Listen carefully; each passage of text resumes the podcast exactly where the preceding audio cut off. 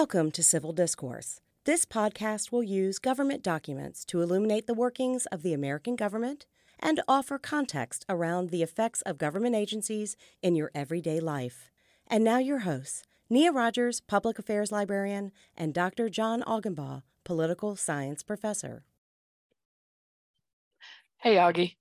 Good morning, Nia. How are you? I'm excellent. How are you?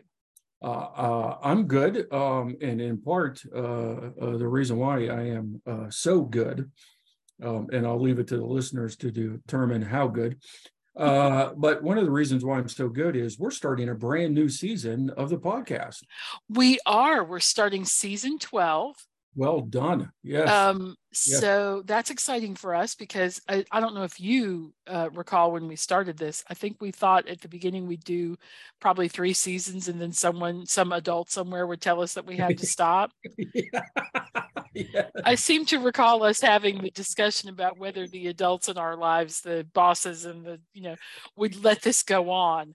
Um, but seemingly they they are uh, either we're under their radar so far that they don't know it's going on, or now actually now they're they're starting to say, hey, don't you want to expand your brand? Don't you want to? Yeah. And, and I'm waiting for the day when they ask me if we want merchandise. because well, we have so many great ideas. Yeah, yeah. Our uh, the the the the list of uh, uh, merch, okay, possibilities here, at least in our minds, okay, is endless, right? Uh, but but Nia, uh, uh, before we get to today's podcast episode, um, um, and, and I want to thank our long-term listeners because Nia, uh, how many downloads have we had? Okay, so far. Oh, it's over ten thousand. I think it's over twelve thousand now. Okay, and and uh, and and Nia and I don't take this for granted, folks. Uh, the fact that many of you guys uh, on a very regular basis um, uh, are willing to, you know, uh, download that uh, the the podcast and listen to us, um, uh, for lack of a better phrase, get our geek on about government documents, you know, political phenomenon, etc. Um, uh, that makes us feel really good, and, and thank you guys very much. Um, yes, we are very we're very happy um, that we have regular listeners and we have new listeners um, who add us. But also, we're just a little podcast of two people who, two goobs, who enjoy talking about all kinds of gooby stuff, most of which has to do with the federal government and most of which has to do with federal government documents. Yes. Um, and we're going to talk today about at least one document that almost everybody has either in their wallet or more likely at their mom's house in a safe place. yes. right. And that is your social security card. Yes. So what happened was um, a few weeks ago, I said to Augie, "Hey, what do you think about doing an episode about numbers?" And Augie was like, uh, "Tell me more." right? Um, because Augie is smart and doesn't commit without knowing what the heck I'm talking about. And I was like, you know, like how the government assigns a social security number. I thought that that would be an easy peasy thing for him Whoa. to research. And he went down a rabbit hole so far that we're lucky that he's back out and able to record because that's a whole thing. That's yes. a whole thing. You can can you tell us about because like okay, okay wait, I want to just phenomenally recognize that before 1930 what? Six, 1936. 1936 we didn't give people numbers. No. We, we just sort of did not number the people who lived. Now, we did count them in the census. Yes. We have censuses for way back before then, 100 years before that. But we didn't actually assign people a number. We didn't sort of, and now you cannot function without. Yeah, in, in, in Nia leading up to the, if you will, distribution of Social Security numbers. I mean, there was this huge debate in the, in the country as to whether or not uh, the government should have the authority to assign people numbers because folks were concerned that this would be a way for the government to track and surveil you, right? In I mean, 1936, they were worried about that. Yeah, I mean, you know, can I just say that um, 2023 is like, excuse me, hold my beer. yeah. I want to talk to you about surveillance. Yeah, but then again, a lot of people now have handed that over to the government by oh. doing oh. things like using smartphones. Yes. And having bank accounts and Yes. doing the other things that we do to make life easier. But I- like I have friends who Venmo everything, and I'm like, oh, well, then you're easily tracked by the government, right? Because Yes, and now the IRS has changed the rules where I think they're going to tax, they're going to do something with Venmo amounts. There, you have to report them to the yeah, because. government? Yeah, because the government has concluded that there is perhaps a lot of illegal activity going on. or, or a lot of side gigs where people pay through Venmo Yes, and they want to try to collect the yeah, The the, the. tax the- money owed on that. Yeah. and- Income and- tax, the income Yeah, tax. yeah, the yeah the income tax so it's pretty it, it was pretty fascinating to me and and i knew the history of what led to the social security act being passed in 1935 right um in real uh, uh, just uh, uh, real quick you know when the great depression hit um uh, one of the the negative consequences of the great depression was the run on uh, the american banks where a lot of people had deposited their life savings into banks. The banks made a lot of bad, risky, if you will, loans. Um, when people couldn't repay those loans, um, then all of a sudden, uh, those Americans who had deposited their life savings in the banks no longer had any money. So Right. So Yeah. just as a brief note, a bank runs by taking Augie's ten dollar deposit into his into his um, savings account and loaning nine dollars of it to me to buy a house. Wouldn't that be nice? Nine dollar house. Um, and then keeping one dollar in reserve. But if Augie comes in the next day and says, you know what, I changed my mind, I'm going to pull out that 10 bucks, and they don't have the 10 bucks, right? They might be able to take it from some other depositor and give it to Augie. But if a whole bunch of people, people do do. that, yes. and- then the bank closes its doors, panics, and says, we're in real trouble. in the banking system, just like uh, investing, just like you know buying, you know really you know big you know purchases, whether it be houses or cars, it's confidence, right? Right. Like And- if if Augie walks in there and he says, I want my money, and I have already paid back my nine dollar loan with my interest of two dollars. So they have eleven dollars. They can both pay Augie's ten dollars back and Have or give money. him his ten dollars and have made money. yes. But if too much one way or the other, then then if if I default on that loan, yes, and they can't get their nine bucks from me, but a whole bunch of people do that, then Augie can't get his money because the money is gone. The money has Yes. been lended and and yeah. Yeah. So what you had with Social Security was a, a government-run system to provide retirement for older Americans. Okay. can I say the name of the bureau? yeah, go ahead. The Bureau of Old Age Benefits. yes. If my mom had to take a check from the Bureau of the Old Age Benefits, she would not take one. My I'm just telling you that Yeah. sounds terrible. And terrible. It's a terrible name. okay, my 97 year old grandmother would go ahead and balk at that, right? Right. She'd be like, Who are you calling old? yeah, who are you calling old, right? okay. my mother now my mom's 83 right and and i said something about meals on wheels for them and my mom said oh that's for old people Well, yeah. and i was like uh okay all right I had a similar conversation with my mom over Christmas where she was talking about walking to the grocery store. And I said, Mom, okay, you know, you know, the, the town has, you know, meals on wheels. And she said almost verbatim, but that's for old people who, you know, can't get around. I can get around, so I don't need that program. And I'm like, you know, mom, you could have it a little easier. Just pointing that out, right? yeah and what's great about that generation is of course they don't take that unless they need to take that Yes. right Yeah. they, yeah. but they take it i think to a little bit of an extreme because once you're in your 80s it's probably okay to take meals on wheels just Yeah. saying So Um, back to Social Security.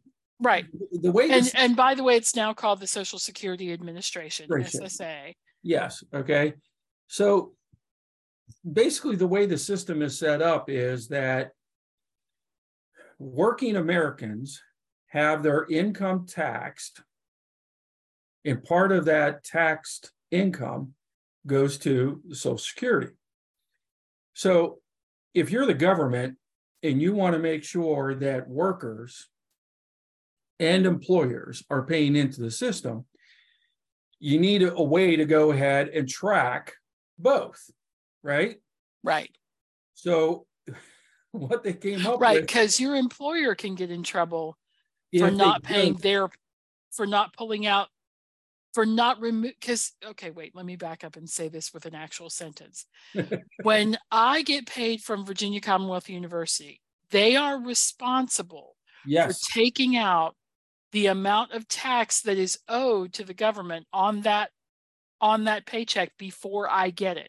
That's right. because frankly the federal government does not trust me to write a check for the full amount at the end of the year. And they're probably not wrong to feel that way.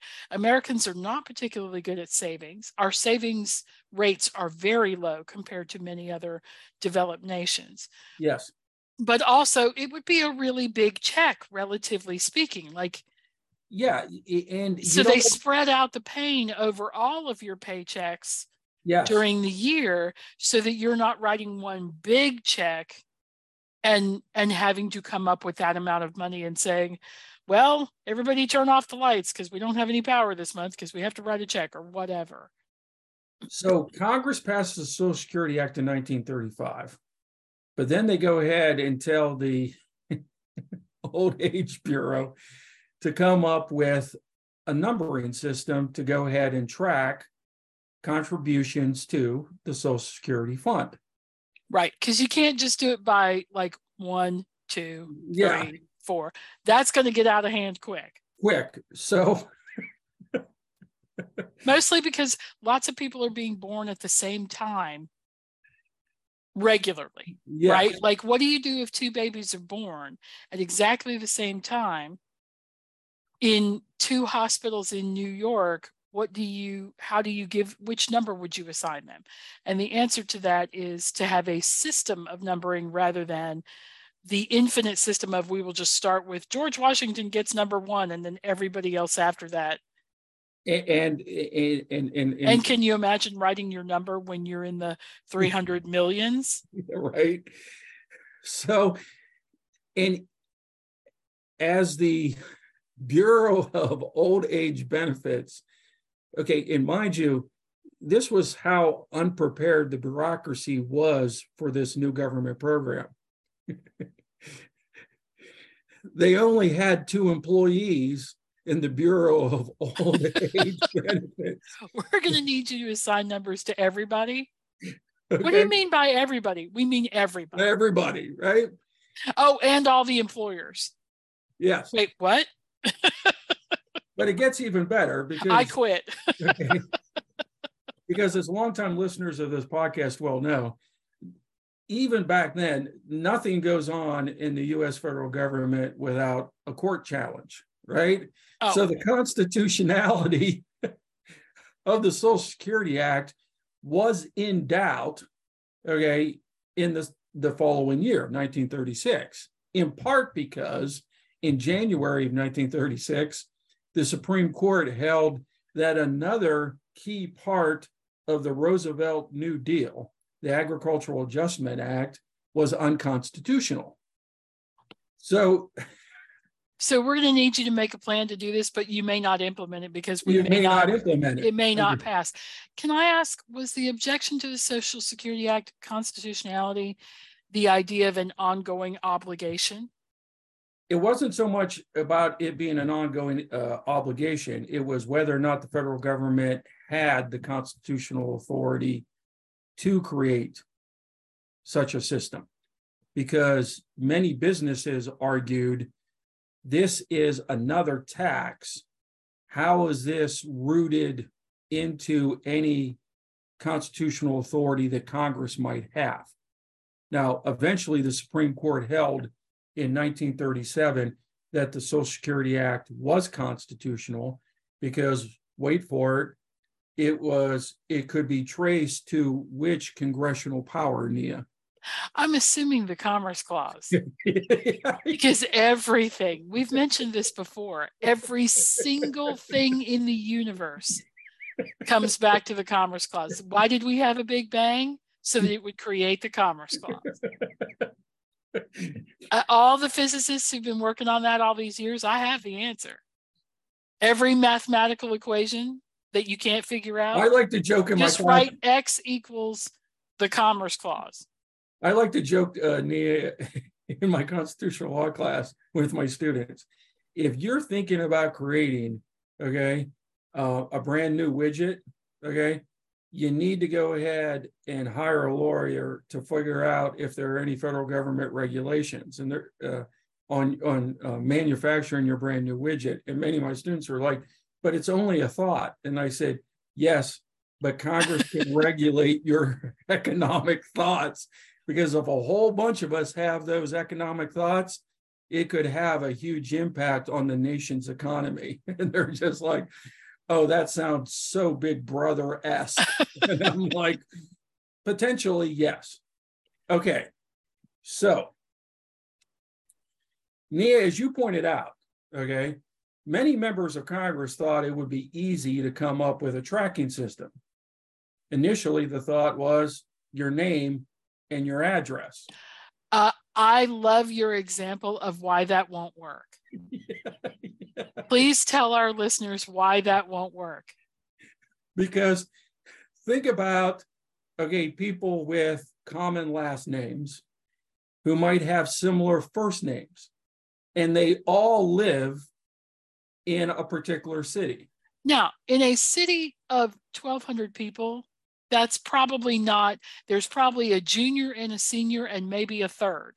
Yes. Right? There's probably not, but, you know, two or three or 400 people with the same name. What I came across in my research listeners was this example. A 1937 publication, it was a newspaper, recounted, quote, a recent news account states that the Fred Smiths of New York City have so much trouble in being identified by their creditors, the courts, and even their friends that they've joined together in forming the Fred Smiths Incorporated to serve as a clearinghouse for their identification problems. I love that. Right? There's so many people named Fred Smith in New York City in 1937 that they have to form a group to to say no no that's not me fred smith that's him fred smith. Can you imagine eh, i like that they mentioned the courts. Can you imagine being sued? Yes. and and somebody walks into your office and they say john Augenbaugh and you say yes and they hand you a a, a you know a subpoena or whatever and you're mm-hmm. like yes. what's this about? And they say it's about that you know deer hunting episode you had in Vermont and you're like I've never been to Vermont and I've never hunted deer there. What are you talking about? That's your that's the other John Augenbaugh that did that from Pennsylvania or yeah, whatever. Whatever, right? Like and now you have to you have to show the court you're not the Fred Smith. Yes. That's the part person in in trouble here, right? Like so that's a I love that because that is a we don't think about it in places where well first of all we don't think about it in the modern age because we have numbers but also because um, we're spread out a little bit more in terms of cities. But if you came from a city where a whole bunch of the smiths moved to and then settled the chances are good you're going to have at least one cousin with the same name. Like i don't know. I so, love that example. Okay and I like that they made an incorporate. I like that they're like, we will fight fire with fire. Yes, the right. Freds will unite. And one of the first proposals that the now Social Security Board considered was the combination of letters of the alphabet and numbers. Okay. Wait, yes. can I ask a question? Why didn't they use fingerprints?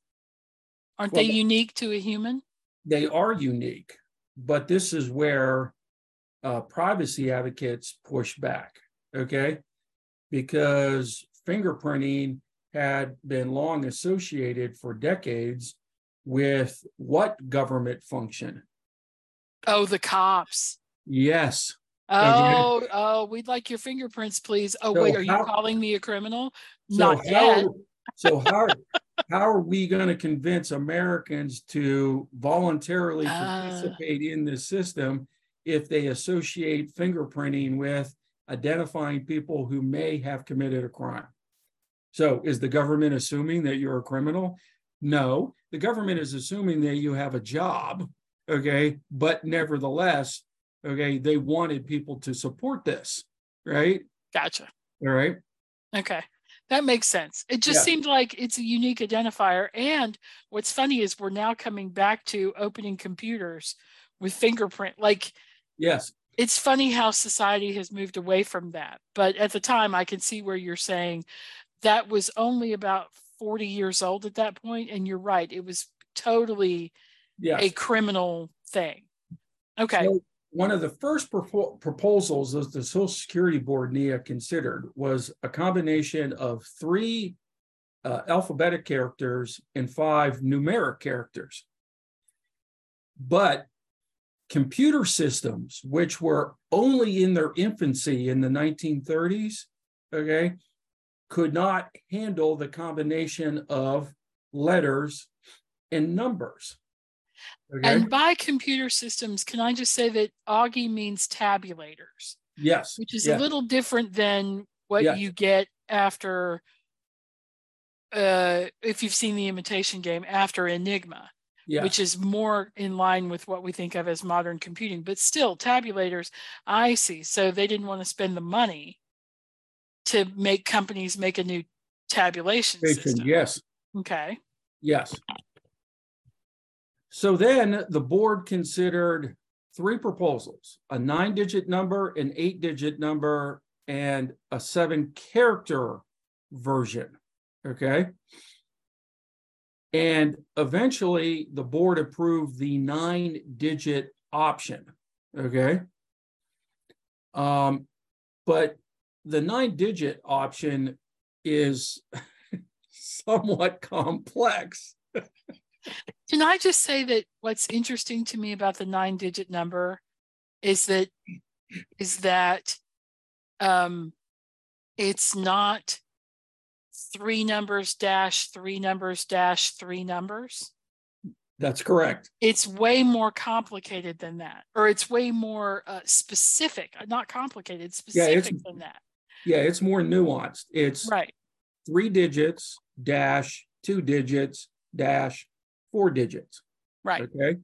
Oh, and just as a side note for listeners who are not 900 years old like me and Augie, the first time that we went to college, yes, you gave your social security number to every single human on campus practically the admissions office the the res, um, registration office the dining hall everybody was like financial aid financial aid what's your yes. social security? You memorized it. Like he yes. and I, I, could rattle it off. In fact i'm struggling not to rattle it off right now.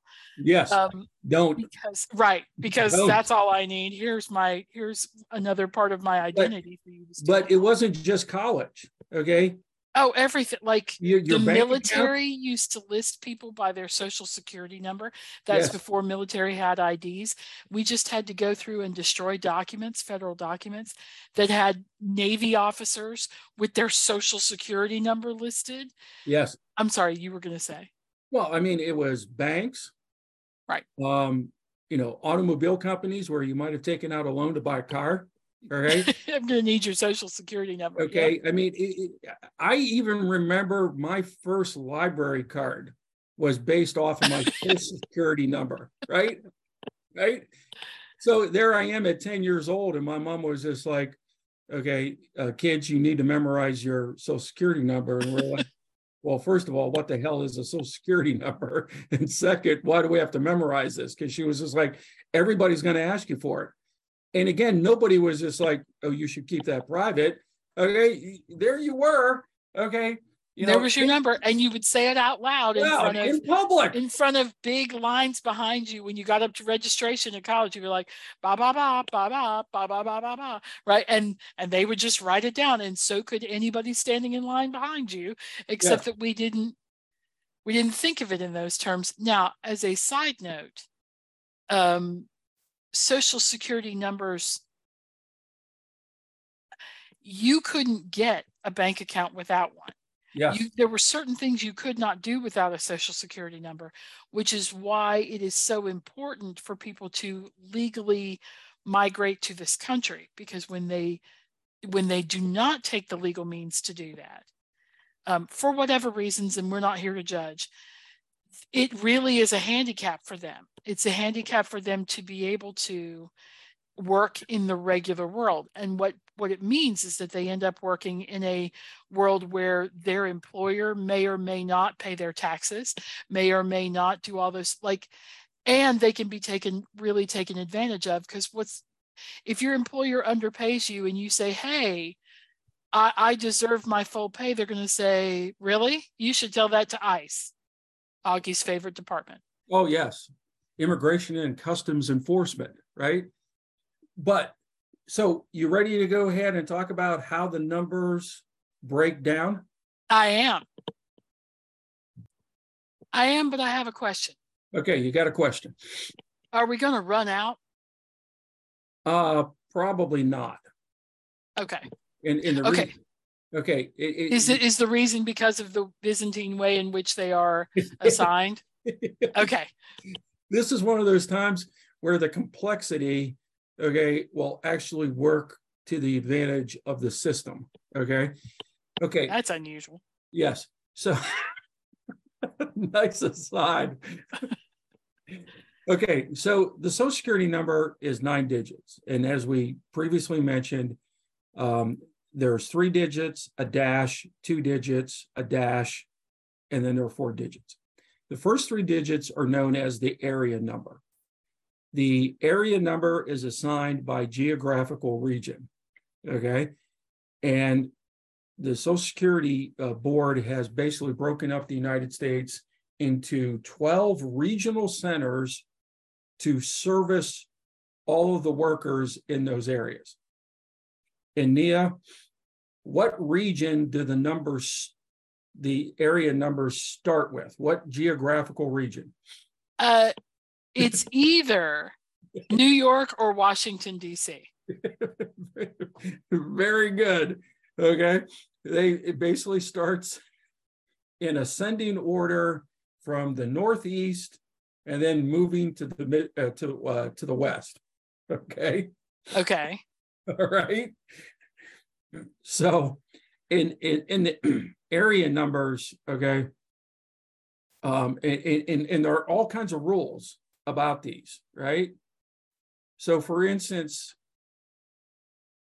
area numbers starting with 700 to 728 were assigned to railroad workers until 1963.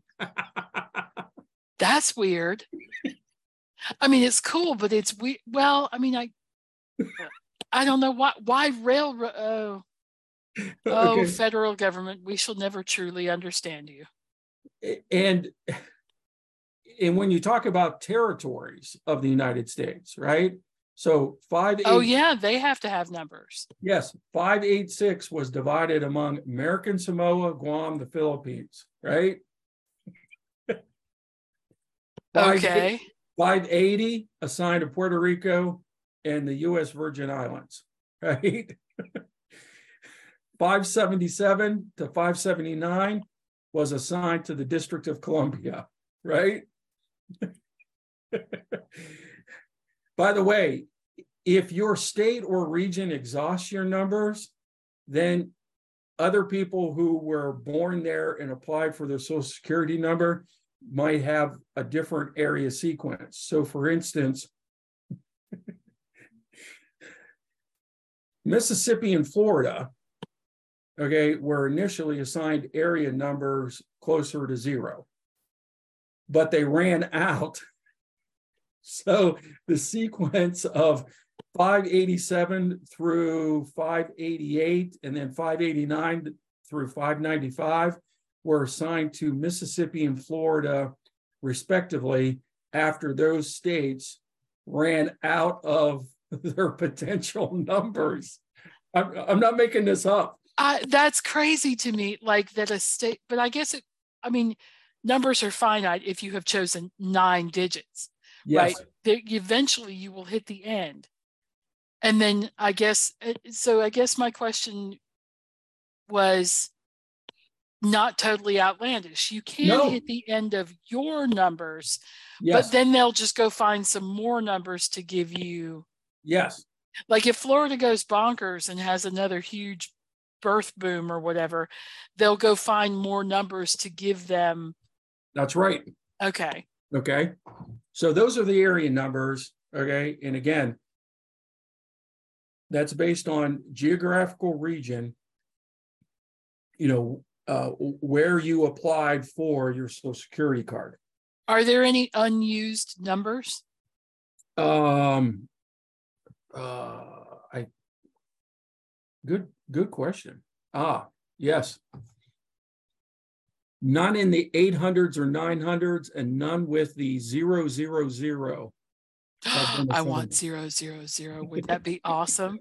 Zero zero zero zero zero zero zero zero one.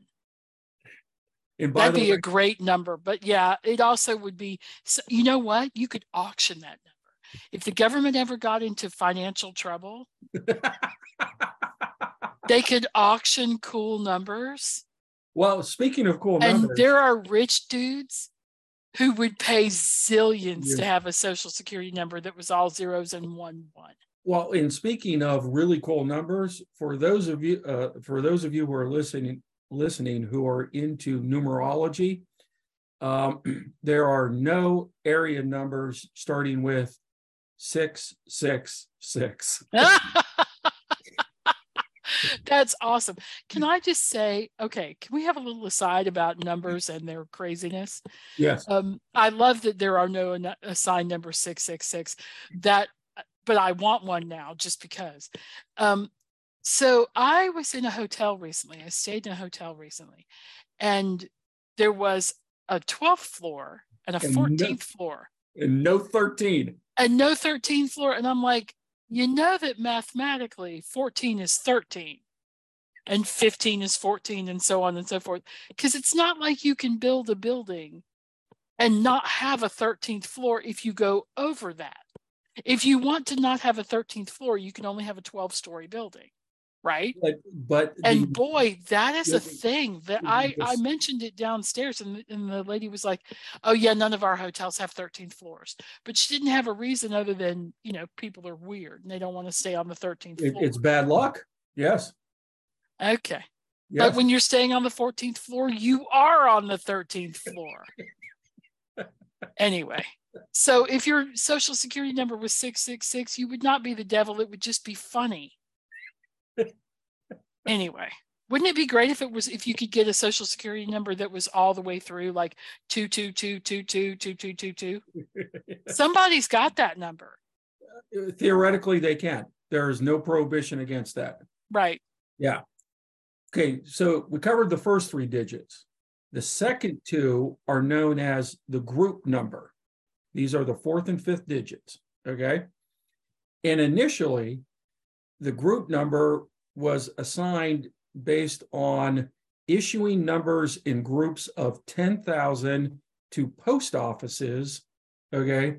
Because that's where many Americans initially went to get their social security cards. Yeah, it's where I went. Yeah, they went to the post office, right? And And frankly, that's because, and we've discussed this briefly, but we will mention it here again. The post office exists in your town, even if no other government entity yes, exists in your town. Like it doesn't matter where your town is, if more than four people live there, there's a post office, or there's a post office relatively close because the post office is ubiquitous. It is like oxygen, it's everywhere. and, and and- listener- listeners, uh, and there's to- enormous amount of trust in it. uh, listeners go to uh, our early seasons. I think it was either one or two, and we did an entire uh, episode about post offices. Okay, Right. um, and you know, and uh, uh, uh, uh, uh, members of Congress, okay, will expend Enormous effort yes, political capital to either- name a post. Office. To name a post office, to get a post office, okay, and to Yes, make sure will. that a post office doesn't get closed down, even if a particular post office is not making any money. Oh, right. They will throw themselves in front of that post office and say, Okay. you And- can't, you can't remove this. Yep. And, and and I know we're in the 21st century, and I know many Americans no longer go to post offices, but Nia and I can attest because we grew up in small rural towns. Post offices, even today, are centers, are, are community centers. Right. Okay. Um, but Right. And they're more trusted than the police, than the, than the mayor, than the, well, like if you had to go do all of those, right, if you had to go do all that at the city hall, people would be less inclined, but the post office, that's somebody you know, that's somebody you trust. Yeah. Yeah, Okay, so, so Okay. they, Okay, um, so the four so they gave them to the post office to give out like, in groups of groups of ten thousand. okay, Yep. And, and again, so some towns have not even been through their initial ten thousand. that is correct. They are so small. Yes. There are villages in Alaska where they would have They got, have, they got leftover numbers laying around. right? Okay. They they would have to have a population boom of of epic okay biblical proportions. Right? Okay. And they would still have numbers left over. right? And then there are some that run through ten thousand Just like that. in a week, right? Yes. That's, that's, well, not a week, but you know, like But but I mean a hey, month, Yeah, I mean, you know, think about for instance, a, a borough in New York. yeah, okay, or you know, a, a, a community in California, right? Okay, or you know, hey, think about in the 1970s and 80s, um, the Florida's population boom, okay, because so many uh, retirees, okay, you know, moved, right? Right. And then their kids followed, right? I mean, that's one of the things about And the grandkids, you that's know, where the the grandkids you know that you know the Sun Right. Migration was it wasn't just the old folks, excuse me, elderly folks who were moving. okay. and I say this because I'm increasingly into the old folks category. Exactly. Okay. Me too. right. Hey, when did that happen? Um, but yeah, when grandkids follow and they get born, I mean, when when children follow and their kids get born there, then okay, so Then the last four digits are known as the serial number. Okay. And the serial number is typically a straight numerical series of numbers. Okay. By the way, serial number 0000 has never been assigned. Okay. And it will more than likely never be assigned. Yes. oh, I'm gonna have that when I'm president. They're changing my social security number. okay. That's a ditch I'm gonna die in. Except it's it's totally not true. There's no reason for you to fight. And at this point, I don't think I could memorize another number. I also wanted to note for the record, um, for our younger listeners, there used to be a time when people memorized numbers of all Yes. kinds, Yeah. like telephone numbers. yes. Right? I can rattle off my mother's telephone number, my bestie's telephone number, right? Because we were told to do that. And now, or, you know, and because back in the day, if you got lost, somebody would call your family and have them come get you. Yes. Now people have their phone, have phone numbers in their phones Yes. and they just click on the person and then dial. And when they lose their phone, They're lost. They're like, I don't know where I am in the world. I can't even find myself, let alone finding help or getting it. Yeah. If mm. your if your phone falls into a lake, you're done. That's it. You can't communicate with any other person alive for weeks until you figure that out. How about this, Nia? We were taught to memorize addresses, right? Yes. So So the police could take you home if you Yeah. got lost. so Mackenzie and I were doing Christmas cards, right? Okay. not a lot because you know I'm not generally a, a card person, as Nia knows. Okay, I love receiving them. I'm terrible at sending them out, but we were doing a handful of Christmas cards, and I knew by memory all the addresses. And Mackenzie was just blown away. She was like, "Daddy, aren't you going to look that look that up on the internet?" And I'm like, "No, I I I I know your grandmother's address. I was born there." right. she was just like, she goes, she goes, I sometimes can't remember our address, Daddy. I'm like, okay, you're 10 years old, but nevertheless, we memorize numbers. Right. And they don't do that anymore. No. Right? So I have witnessed people actually have to pull out their social security card. yes. And see, I was told to memorize the number and not carry the card with me. yes. Leave the card someplace safe, right? Yep. I guess in case I'm ever, Yeah. I, I don't know, ever have to go to court or whatever. But anyway, there's two sides to this coin, right? Because there's the there's the worker who who gets tracked, but there's Mhm. also businesses that get tracked. and they get tracked by the IRS. And what we're talking about, listeners, because we can't have those centralized Yeah. where one group of people would would organize all the numbers no no no no no no, no, no. Right. And by the way, and I'm going to go ahead and briefly mention this. Okay. Remember during the pandemic, Nia, when a whole bunch of senior citizens, okay, did not get their COVID 19 uh, uh, uh, tax refunds because the IRS and the Social Security Administration, their computer systems couldn't talk to each other. would talk to each And other. just as a side note for our young listeners who may not know this if you are below a certain financial threshold you don't have to fill in a tax form. That's right. and many of our seniors fall into that category. They are no longer earning at a level where they have to fill out a tax form. So they don't. Yes. So, but but the COVID refund was based on your previous year's tax return, which if you had not done one because you were a senior, That's right. like, oh yeah, no, sorry, we can't get that to you. We don't know what to do. I mean, sometimes numbers trip us up. That that's And and talking, and sometimes the fact that we have decentralized numbers can be a little complicated. Although all social security numbers now come out of Maryland, right? They're not yes, yep, they're it's no longer regionally whatever yeah, we've we've centralized that. Okay. But what Nia's talking about here is if you're an employer, okay, let's just say, for instance, Nia, you know, uh, later today you decide uh, you're going to create a business on uh, a bird feeding business because I know you like to go ahead and watch, okay, your birds, okay, come to the various bird feeders, right? And you come up with a new bird feeder, okay, that protects the bird, uh, the bird feeder from squirrels, but I would make zillions. right? Okay. But it's also very attractive to all kinds of birds, right? And you want Right. to create a business, right? The IRS is going to want to track, okay, how much money you spent on starting the business, but how much money you make. And what I'm talking about is the EIN, the employer identification number. Because at some point in time, Nia, as your business explodes, you're going to want to hire some workers, right?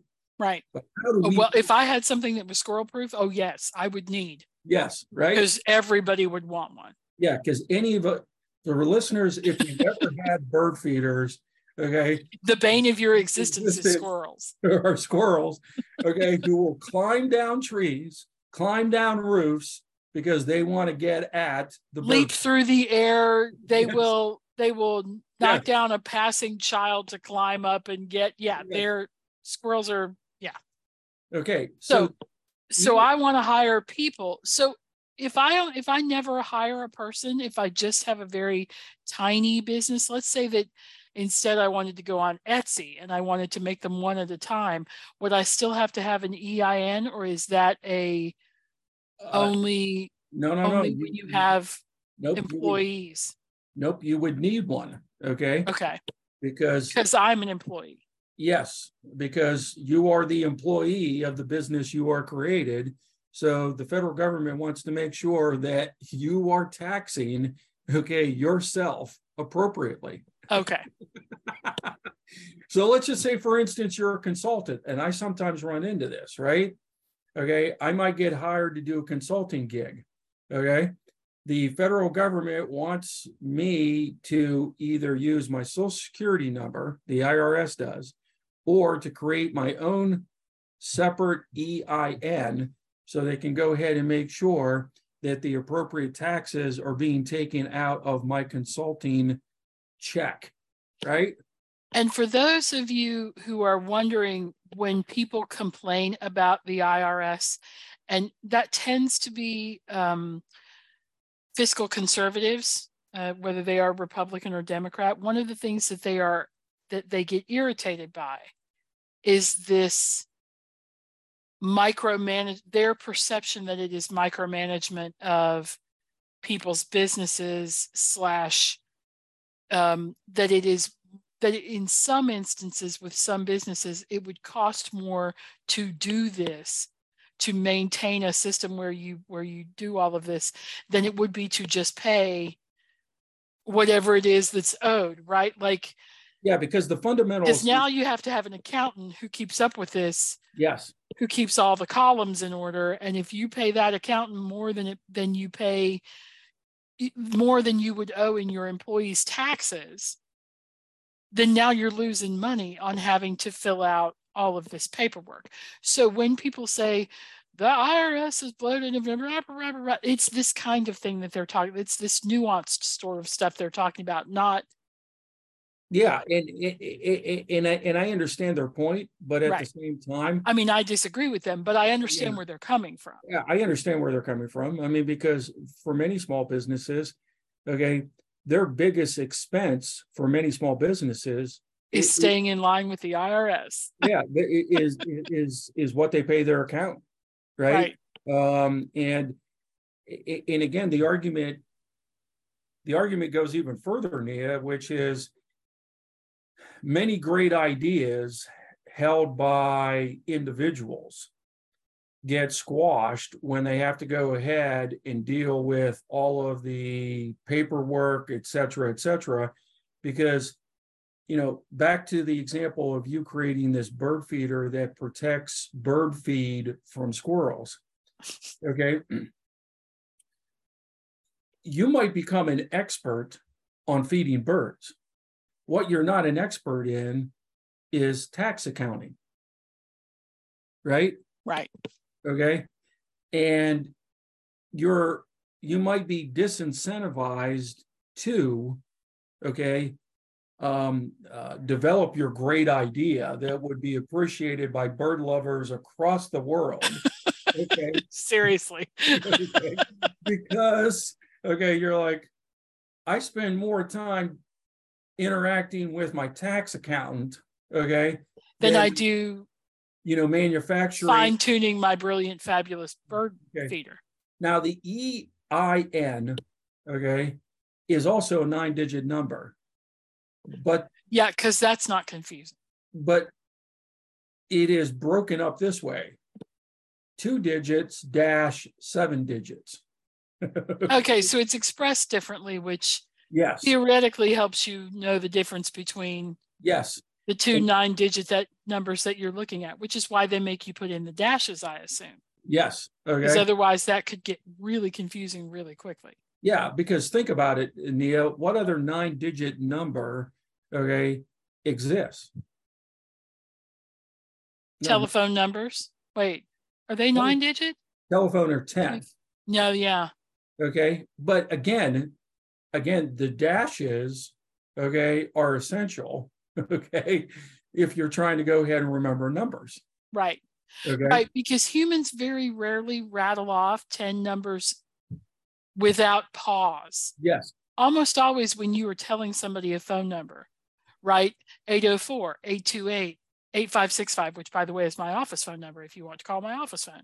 Um, you you hear the natural rhythm of that breakup yes. because humans don't do a really good job at just rattling off giant numbers except those polymaths among us who can do that with like pi right? Where they're Yeah, like, yeah, you yeah, say, what's pi to the 20th? And they go, blah, blah, blah, blah, blah, blah, blah, blah, blah. And you just, whoa, because that's not, uh, Well, that's not the way norm humans normally memorize numbers. And think about. Thank uh, goodness zip codes are only five, which I think we're going to get to in our next episode, right? Or zip codes. Yes, yeah, okay, They're only five, which is great because if they were any longer than that, I don't know if I'd I'd just be lost and wouldn't be able to send myself mail.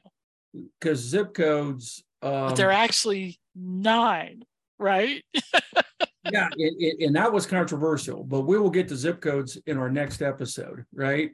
Uh, because again, that's another way for the government to track you. Um, the all-powerful, ubiquitous post office. Right. I mean, come on, right? To me, what was fascinating was the EIN was not created until 1974, right? But Oh well, we didn't have businesses before that, Augie. I don't know what you're thinking. But the first time, the first time it was put into the tax code was 1954, but the IRS drug its feet. Okay. Which was fascinating to me. I mean, you want to talk about the power of the bureaucracy. Well, and the powers of politics, right? I'm Yes. sure it was controversial as all heck and get out Yes. to try to make businesses to try to force businesses to comply, Yes. Yes. which is what you're doing here. The- You're forcing businesses to comply with tax law. And I'm sure there was a lot of resistance. Yes. But Um, I, find as it long as people could. It was it was passed first in a Republican presidential administration, Eisenhower, and it doesn't become um, uh, operable until 1974 during another Republican presidential administration, Gerald Ford. Two moderate Republicans, okay, Uh, that's funny because really you'd think that Republicans would have avoided any sort of yes. Anything that made it easier for the IRS to tax yes. uh, corporations. in in in, in monitor and again monitor small businesses. I mean, corporations basically understand that they're going to have to go ahead and deal with a whole bunch of tax agencies at the federal, state, and local level, where Hence, tax that why they have multiple tax attorneys, multiple accountants. yeah, I mean they, they have firms on retainer, Right. but small businesses, okay, okay, again, you want to talk about you know a, a potential uh, disincentive, okay, um, uh, for a small business, okay, force them force them to go ahead and deal. with Right. I have four employees, but I have to pay a fifth employee, which is my accountant, yeah, to keep me out of tax prison. yeah, And by the way, people do go to prison for not paying taxes or not paying their taxes properly. Probably not the people we would like to see do that because some of those are, you know, big corporate people that we would like. I would love if Jamie Dimon went to prison, but that's never going to happen, right? But but when you're talking about these smaller institutions, what a lot of times what happens too, and and just as a side note before we go, is if you get in trouble with the IRS, most often the IRS will actually, if you are reasonable, they will be reasonable. They will talk Yes. to you yeah, and work out some sort of payment plan or something, right? The running from the IRS is a terrible idea because they never get tired and they will eventually find you wherever it is that you are on the planet. Ask what is his name, Mr. Uh the the crypto guy who was Oh. like, I'll be safe in the Bahamas. It turns out, no, you won't. no, you're not, dude. So uh Bank Bankman Fried, is that his name? Bankman Fried, I think. Yeah, okay, Um, but but so if you're reasonable and you talk to them, but it could still drive your business out of business yes, because if they hit you with enough fines or you've back taxed enough where you just can't make enough money to get out from under it, then you might have to declare bankruptcy, and that's just sad. Yeah, Um, but but I think it's interesting that both of those numbers are nine numbers and they're just broken up by dashes differently yeah, because that's not a computing nightmare. And again, you know, and I and I first experienced this once I got my PhD and I started doing consulting. Right, I would get these uh, tax forms and they would ask for my EIN, And I still remember having to slog through the associated paperwork to understand that the EIN was not my social security number. Right. Because I had been so conditioned just to go ahead and give the IRS my even my social security number. Because when you fill out your uh, yearly tax return, they ask for your social security, security number. number, right? So That's how they figure out who you are. So that's what I thought it was. And then there was this big bold print on the tax form that I had to fill out as a consultant that said, "This is not your social security." you know, like, comma Augie. Period. Whoa. Hey, dummy. just to me. hey, dummy, this is a different nine-digit number. And, and again, I was just like, ah. Yeah, And if you're wondering where that number is, the EIN is on your W 2 if you work for anyone other than yourself. that's right. It's On your W 2 at the bottom of the, or sorry, to the left of the form, pretty early on, like it's, I don't know, Yes. fourth or fifth box Yes. that, that gives your EIN. Yeah. Um, and that's one of the things that you have to list on your tax form because they're not just checking you to make sure you're doing right. They're also checking your employer yes. to make sure that they're doing the right thing. And, and if your employer's not taking out the right taxes, and, and, and, and, and this is at all levels, okay, then the employer can get into trouble. But the employee can't can say, I didn't have anything to do with that. Because it is the employer's responsibility. Right. And that was part of the initial pushback politically when the social security system was set up, was that the government was like, well, we're not going to force employees to make sure that they make the right contribution to the social security system. We're going to force employers, and employers are just like, hey, whoa, whoa. What we do, right? Okay. but but it makes sense because they um It is centralized. right by a bunch of employees Mm. centralized rather than each Yes. of those individuals having to get the numbers right. Yes. Yeah. Yeah. Um, before we go, can I just say that I really wish that the IRS would just present me with a form and say, does everything look right? If it looks right, sign it and we're good. Yeah. I, I, I- I, Instead of me having to do it on my side, since they know how much I made, not only from me, but from my employer, they could just send me a form that says, check here if everything's right and sign your name to it. Nia, it's like you're channeling a conversation I have every year with my tax person at H and R Block, who I think at this point uh, doesn't even bother rolling her eyes at me. Yeah. She just waits for the rant, and says, "Okay, Augie, this is what you're going to get back." Okay, I mean, it's like a scripted conversation because I'm just like, they know how much money I make. Right. Why are they putting me through this? Yep. Anyways, Well, thank so- you, Augie. This is great. Yeah, listeners, uh, uh, a follow-up episode is we're just going to focus on zip codes, which again is wholly fascinating, right? Right. Yeah. If you thought this was interesting, wait till you get to zip Zip codes. codes. Cool. Thank you, Augie. Thank you, Nia.